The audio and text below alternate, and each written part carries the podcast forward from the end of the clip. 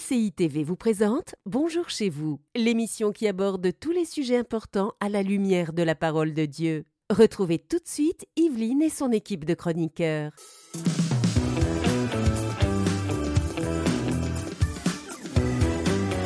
Bonjour et bienvenue dans Bonjour chez vous. Nous sommes à la fin de la semaine et aujourd'hui on parle de ces blessures qu'on transporte avec nous dans le mariage et qui peuvent être un vrai fléau pour notre couple.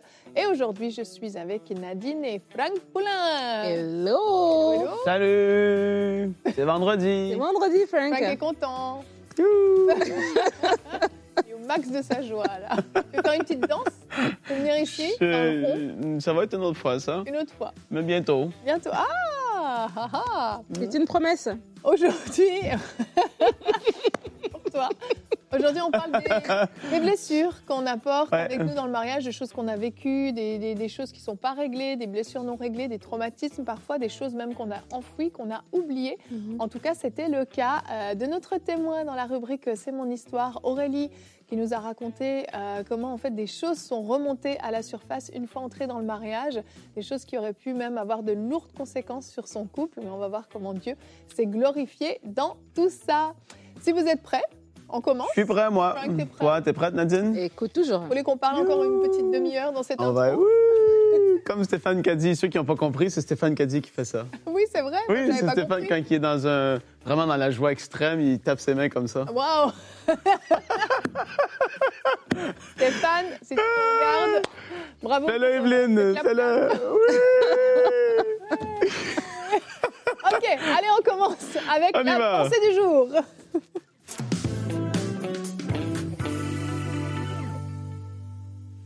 Lorsqu'on se marie, des fois, on n'est pas conscient de ce qu'on transporte dans le mariage. On est content d'avoir rencontré quelqu'un, on est amoureux, voilà, et tout ça, et on prépare le mariage et on se marie, on est heureux. Et par, le, par la suite, au courant de, de ce mariage, peut-être au bout de cinq ans, peut-être des fois c'est à la lune de miel même, c'est la soirée même, qu'on se rend compte qu'il y a des petits pépins, des choses qui clochent en fait.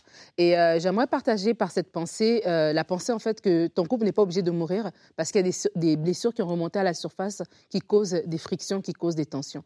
Dieu est le Dieu qui intervient, Dieu le Dieu qui guérit, Dieu le Dieu qui restaure et tu peux faire appel à lui aussi pour ton couple. Dans la parole de Dieu, on voit euh, Anne, ce, texte m'a marqué en fait. Anne est au temple et elle est en train de, de- de prier parce qu'elle pleure pour avoir un enfant et elle murmure en fait. Et elle murmure alors que le sacrificateur Élie passe par là, il la voit et il pense qu'elle est, elle est ivre. Et Anne va dire une parole et euh, c'est de ça, c'est sur cette parole qu'on va se baser pour cette pensée. 1 Samuel 1 au verset 16, Anne va dire C'est le trop plein de ma douleur et de mon chagrin qui m'a fait parler jusqu'à présent. Et c'est sûr que dans ce contexte ici, on parle de Anne qui est, qui est en, souffrance par rapport à la stérilité qu'elle qu'elle traverse.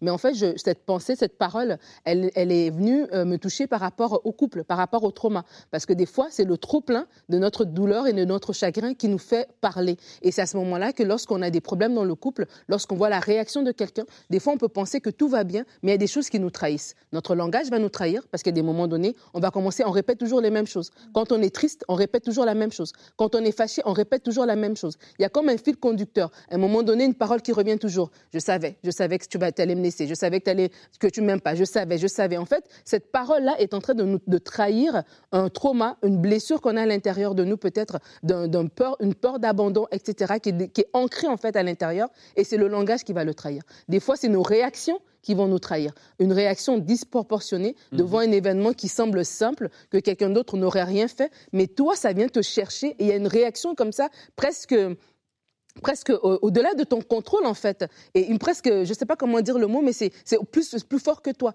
Et cette réaction est en train de montrer qu'il y a quelque chose d'enfoui. Et cette réaction vient te trahir. Et des fois c'est des comportements euh, que tu vas avoir qui vont trahir quelque chose de plus profond.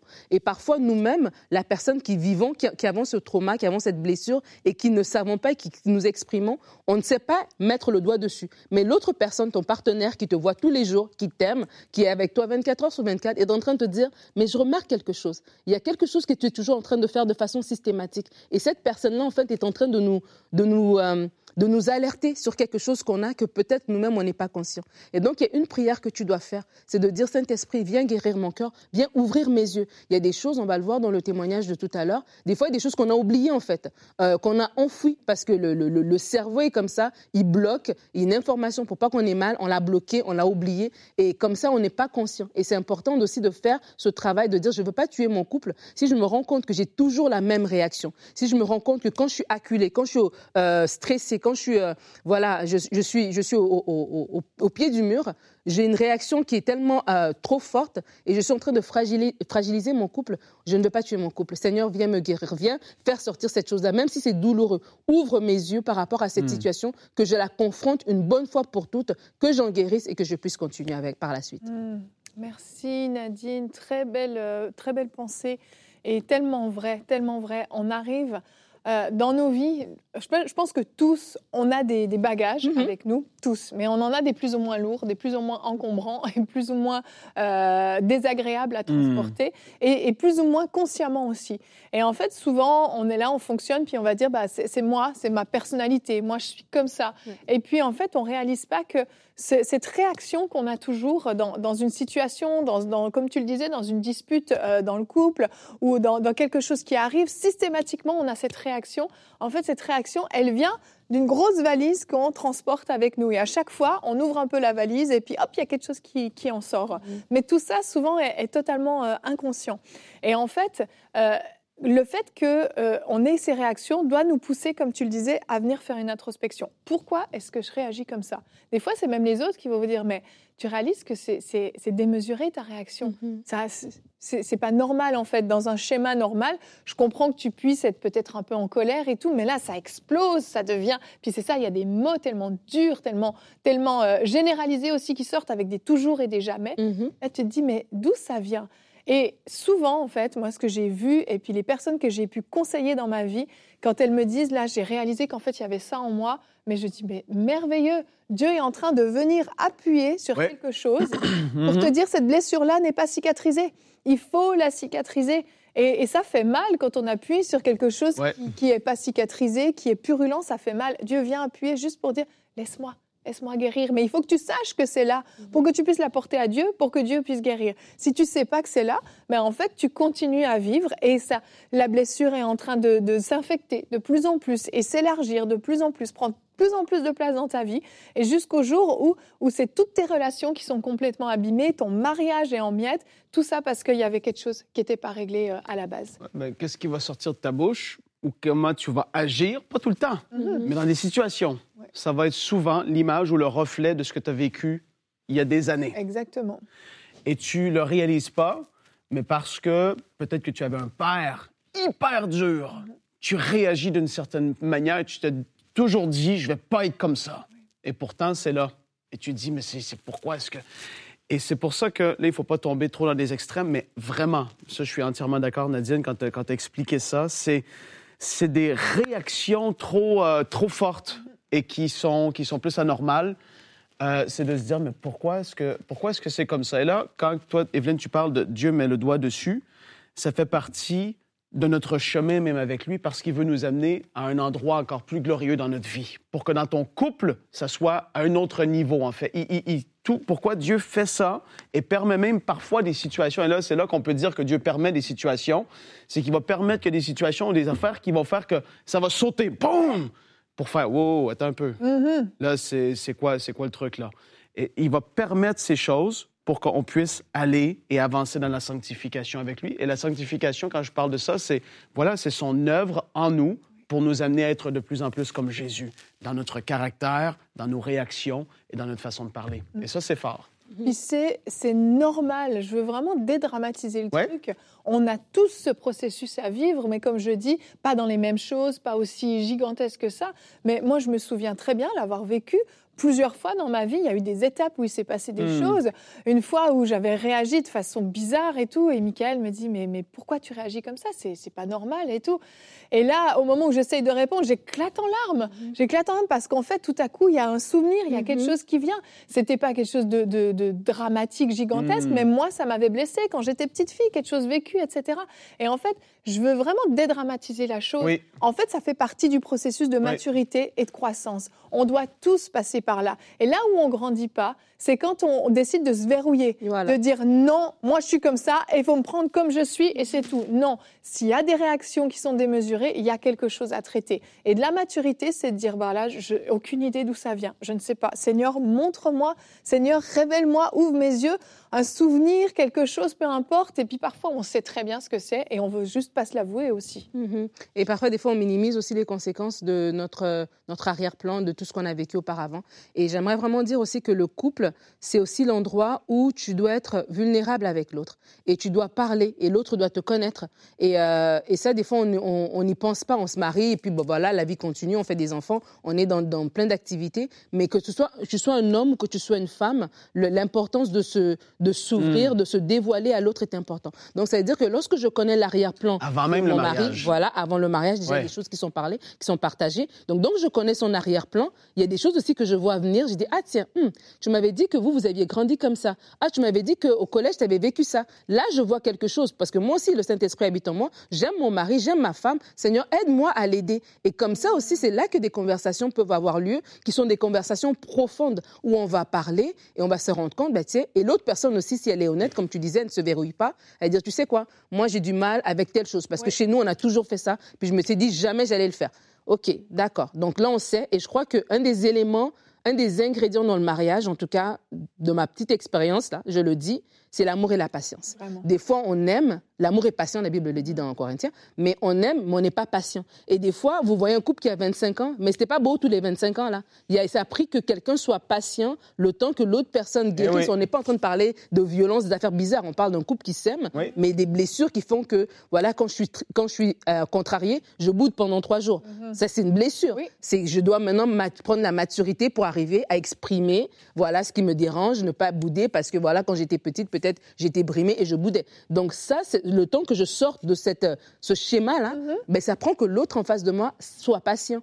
Et des fois, on jette le bébé avec l'eau du bain. Voilà, t'es comme ça, ben tant pis, bye bye. Mais c'est pas, c'est pas que la personne, elle est mauvaise. Il y a des petits trucs que Dieu doit travailler et Dieu passe par nous pour voir ces choses, mais Dieu passe par nous aussi pour aider à guérir la personne si on accepte de mettre l'amour et la patience dans notre, euh, notre. Il, l'autre personne n'est pas ton ennemi. Mhm. Et, c'est là, en fait, quand tu t'aimes et quand tu aimes l'autre qui, avec qui tu es aujourd'hui, puis là, je parle à toi, euh, tu es un homme, et même dans ta propre vie, tu sais, on, on parle de cette émission, il y a des choses, je veux juste t'encourager à ne pas te, te fermer à cause que tu es un gars. Mhm. Je suis un homme, je parle pas de ça. Mon père, mon grand-père, ça a toujours été comme ça dans leur vie. Puis moi, j'ai pas envie d'ouvrir cette boîte parce qu'elle est épouvantable. Ce qui va en ressortir va être. Mais, mais je vais t'encourager à être celui qui va briser ce cycle, même dans ta famille, pour que même tes enfants, après ça, eux, eux-mêmes soient libérés de ça. Parce que qu'est-ce que toi, tu vis, tu le fais vivre à tes enfants qui, eux, après ça, eux vont être pris avec. Mhm. Prenons, soyons matures et prenons sur nous de dire non, moi, s'il y avait telle chose, tel cycle, telle façon de faire, ça casse dans ma génération. Parce que c'est pas vrai que mes enfants vont subir ça par la suite. Je vais prendre sur moi, je vais m'ouvrir, je vais passer par-dessus mon orgueil et je vais m'ouvrir pour aller chercher de l'aide. Et moi, j'aimerais justement, tu parles de chercher de l'aide, c'est ça, de demander de l'aide. Et des fois, de l'aide, ça peut être un suivi pastoral, une relation d'aide, une rencontre. Des fois, de l'aide, ça prend de l'aide professionnelle, Oui. parce qu'il y a des traumas qui sont plus graves que, voilà, Oui. on m'avait pas donné, on, avait refusé de m'acheter un, un- un vélo quand j'avais 10 ans. Il y, a des, il y a des gens qui ont vécu des choses très, très difficiles. Et euh, arriver dans le mariage, peut-être des fois même le mariage était un échappatoire pour euh, voilà sortir de tout ça. Et rendu là, ils se disent oh mon Dieu, ça me et j'ai besoin d'une aide professionnelle pour te suivre, pour que défaire tous les schémas que tu as que tu as construits pendant des années en fait. C'est vrai, vraiment. Et j'aimerais vous encourager, avant de passer aussi mon histoire avec notre verset du jour, le psaume 31, 8 nous dit « Je serai par ta grâce dans l'allégresse et dans la joie, car tu vois ma misère, tu connais les angoisses de mon âme. Oui, Dieu Hmm. connaît, Dieu sait ce que vous traversiez, Dieu sait ce que vous avez vécu, il l'a vu, il le sait et il est la clé, il est la solution pour vous amener dans l'allégresse et dans la joie. Yes. Et c'est ce qu'a vécu Aurélie, je vous laisse découvrir son témoignage dans la rubrique C'est mon histoire.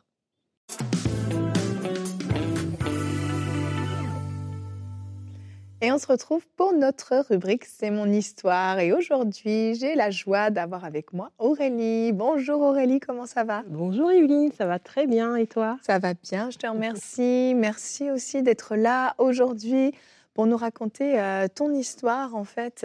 Euh, et tu vas nous partager des choses qui sont très personnelles, Mhm. très intimes à ta vie. Donc je te remercie pour le courage euh, que ça te prend de venir partager ton Merci. histoire. Mais je crois que ça va pouvoir aider d'autres personnes qui ont Oui. peut-être un, un vécu similaire. Donc euh, Aurélie, tu as rencontré ton, ton futur mari en, en 2008 et en Mhm. 2012, vous avez décidé de, de vous marier. Et qui dit mariage, eh bien forcément, il y a une étape qui vient après. Mhm, On parle de la nuit de noces. Et c'est ici que commence notre histoire. Comment s'est passé euh, la nuit de noces, le voyage de noces? Alors on est très contents, enfin mariés. Euh, on est content de se retrouver. On a eu un très beau mariage. Nos familles étaient présentes. Et euh, ben, on se dit c'est le moment de pouvoir se retrouver en intimité. Et euh, la nuit de noces arrive et euh, c'est assez compliqué. C'est assez compliqué euh, simplement parce que je me retrouve à me sentir pas très bien au moment ben, de faire l'amour. Euh, je me sens pas bien. Je, je me sens physiquement mal. J'ai des douleurs au ventre et puis euh, et puis je me sens euh, d'un coup un peu vide, un peu euh, stressée. voilà. Donc ça se passe pas bien. Euh, c'est une nuit de noces où euh, bah, finalement on décide de, de ne pas euh, aller jusqu'au bout de l'acte conjugal, simplement parce que je suis prise d'angoisse. Je ne suis pas bien et puis ça dure tout le long du voyage de noces qui a duré sept jours à peu près, Quand sept même. huit jours. Mhm. Et à chaque fois qu'on essaye de faire l'amour, je me sens mal. Je me sens vidée. Et tu sais pas du tout pourquoi à ce moment-là Aucune tu, tu penses que tu es malade, que... C'est ça. Alors au début, je me dis, hein, bah, ça doit être la pilule, parce Mhm. que euh, bah, voilà, qui dit euh, femme mariée, euh, moyen de contraception, euh, pour ne pas avoir de bébé maintenant, je vais prendre la pilule. Et je me dis, bah, je dois faire une réaction à la pilule. Mhm. Peut-être que mon corps a du mal à s'adapter. Donc j'ai des nausées, j'ai des maux de tête. Euh, et puis, euh, et puis euh, Joe, euh, je lui explique à mon mari, mari, ah oui, que mhm. ben, écoute, je pense que je me sens mal simplement parce que j'ai pas pris le bon contraceptif. Mhm. Et le voyage de noces se termine, on rentre à la maison. Et je mets aussi ça sur le compte que ça a été aussi un mariage où il y a eu beaucoup de choses à organiser. C'était une période intense. On était, on travaillait tous les deux, donc on était fatigués. Bon, Mhm. alors on arrive à la maison et euh, je me dis bah ça va aller mieux Oui. puisque là maintenant on est chez nous et puis euh, je serai peut-être plus détendue et et arrivé à la maison bah, c'est toujours pareil. Ça va pas Ça va mieux. pas mieux. Mhm. ça va pas mieux. Ça, ça se passe co- comment quand vous essayez de vous retrouver euh, Est-ce que tu as toujours cette angoisse? C'est quoi? C'est des larmes? C'est Qu'est-ce que tu vis? C'est ça, c'est ça. C'est-à-dire que ben au moment des préliminaires, Mhm. déjà je me sens mal. Les caresses, je ne supporte pas les caresses de mon mari. Au niveau des odeurs, je, je lui dis euh, mais tu sens mauvais, tu tu sens pas bon. Et lui il me dit mais euh, non euh, c'est bon, j'ai pris une douche. Mhm. Et moi je dis non non il y a des odeurs qui me gênent. euh, va mettre du parfum. Donc déjà au niveau des odeurs je suis gênée. Lorsqu'il me touche, qu'il me caresse, je me sens pas bien. Je me sens bloquée, un peu frigide, Mhm. froide. Mhm. Voilà. Or que dans, la- dans le quotidien, ben, je, peux être, je peux être câlinou, je peux lui tenir la main, mais dès qu'on est au moment de Dans pouvoir, l'intimité. oui, Mhm. c'est ça. Là, ça va pas. Donc euh, voilà, c'est ça, c'est très ça. difficile. Ça va durer euh, à peu près euh, deux ans, c'est cette période quand Ah même Oui. compliquée. Donc j'imagine que les rapports sexuels sont, sont très très espacés. Tout à fait. Ça fonctionne comment? Tu, tu trouves un petit peu des moyens Tout à finalement fait. de- Donc je me rends bien compte euh, qu'il y a quelque chose qui va pas au niveau de la sexualité, que je suis pas à l'aise. Alors ce que je fais, je mets en place des petites stratégies d'évitement. Mhm. Euh, du genre, je, je viens dans le lit euh, très très tard, je travaille beaucoup, j'essaie de trouver des petits moyens pour arriver dans le lit un peu plus tard, ou alors je m'endors avant lui, Mm. ou euh, voilà, je mets en place des petites stratégies pour éviter d'être dans l'intimité parce que je me dis, euh, ça se passe pas super bien. Et, et les moments où on essaye d'avoir des moments d'intimité, je vois que je me mets à pleurer d'un coup pendant l'acte. Et mhm. ça, je vois que Jonathan, ça le, il est, il est dépassé. Il me dit Mais qu'est-ce que je t'ai fait? Je suis désolée. Donc lui aussi, du coup, se dit euh, Faire l'amour rime avec souffrance. Donc de son côté, il se replie sur lui-même et moi, j'évite d'être avec lui. Donc vraiment, c'est deux années qui sont assez difficiles à vivre. C'est très long, deux ans, quand on pense que vous êtes jeune marié, que normalement, euh, on se découvre en fait à cette période-là. Ça. Et euh, à un moment donné, euh, c'est ça, au bout de deux ans, vous allez quand même prendre ça plus au sérieux et vous dites on va prier spécifiquement pour ça Tout à fait. Donc au bout de deux ans, bon, alors on a quand même quelques moments rares mmh d'intimité. Parfois ça se passe plus ou moins bien, mais c'est très très rare. Et au bout d'un moment, on se dit bon, non, ça peut plus durer. Donc on commence à prier avec Jonathan. On prend un temps de jeûne et prière. Et, euh, et euh, quelques temps après euh, avoir commencé le jeûne et prière, je, Dieu me parle. Dieu me parle au travers d'un songe. Mmh et, et dans le songe, en fait, le Seigneur me dit la cause, la cause de, tout ce mal-être. Et il me dit que j'ai été abusée étant enfant, que j'ai vécu ben, un abusement, un abus pardon mmh sexuel, ce qui fait que ça a créé des conséquences dans mon présent. Donc il m'a révélé ça. Dans le son, je vois euh, l'agresseur, je vois avec qui je suis. Euh, Dieu me montre euh, l'endroit où ça se passe, la personne. J'ai même, pendant que je dors, des odeurs qui me reviennent à l'esprit. Ces fameuses odeurs. Voilà, ces fameuses mhm. odeurs. Donc ça sent un peu l'homme, enfin je ne sais pas comment l'expliquer, mais une odeur assez virile. Mhm. je, je, vois la tapisserie de la chambre, je vois les draps, je vois tout, tout, tout, tout. Et en me réveillant, ben, je sais que c'est le Seigneur qui m'a révélé, puisqu'on était dans un temps où on avait demandé à Dieu de mettre la lumière sur ça, sur pourquoi, pourquoi je me sens mal, pourquoi, pourquoi la sexualité n'est pas épanouie. Et est-ce que tu, tu, te souviens après de ce que tu as vécu? Est-ce que le souvenir revient ou ça reste euh, un songe et tu te dis, ben, Dieu m'a parlé? Eh bien, euh, oui, je me souviens, et puis c'est comme des flashs. Mmh. C'est comme si euh, maintenant les souvenirs sont très clairs euh, et, je suis convaincue que, que oui, j'ai subi des choses dans mon enfance qui font que bah, j'ai du mal à, entrer pleinement dans la sexualité que le Seigneur avait prévue pour mon mari et moi. Ça ne doit pas être facile quand même à vivre ça, parce qu'à la fois, ça vient apporter une réponse à ce que vous vivez, mais en même temps, c'est une découverte qui est, bah, qui, qui, est choquante, j'imagine, pour toi et pour Jonathan. Oui, tout à fait, tout à fait. Ça nous a vraiment choqués et en même temps on était soulagés parce que enfin on comprenait hein, vraiment euh, la lumière a été mise. Et après on s'est dit ok qu'est-ce qu'on fait avec ça? Euh, maintenant qu'on sait et ça tenait debout hein, qu'est-ce qu'on fait avec ça? Alors euh, moi j'avais beaucoup de mal à affronter à dire ok peut-être qu'il faut traiter mmh peut-être qu'il faut faire appel à quelqu'un on a besoin d'aide j'ai besoin d'aide et, et, Joe mon mari m'a donné beaucoup de courage en disant bah on connaît, on avait le contact euh, d'une thérapeute euh, sexologue chrétienne. Euh, et Joe m'a dit, OK, on va prendre rendez-vous. T'es motivé, Auré? J'ai dit, ouais, ouais, on va essayer, parce que je savais qu'on allait affronter des choses qui étaient terribles. Mais oui. Et on a fait le pas, j'ai fait le pas, j'ai commencé une thérapie. Une thérapie avec une sexologue, avec qui on a pu traiter vraiment ben, les dégâts qui avaient été faits, qui avaient été faits dans mon enfance. Et ça a été une thérapie qui m'a, ça a été très rapide.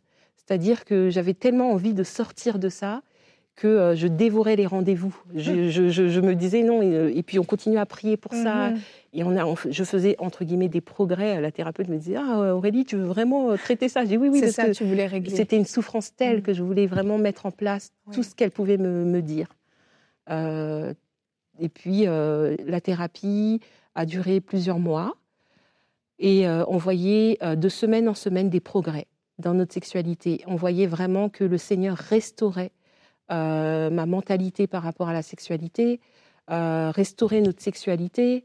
on a commencé aussi à prier pendant l'acte sexuel, avant de se mettre dans le lit, mhm. après être sorti du lit. Vraiment, on priait, on invitait le Saint-Esprit à chaque moment de notre intimité. Euh, et, vraiment, on a vu la main de Dieu euh, euh, comme un chirurgien, tout mhm. doucement, restaurer. Et surtout, j'ai pardonné. Vraiment, j'ai pardonné à cet agresseur.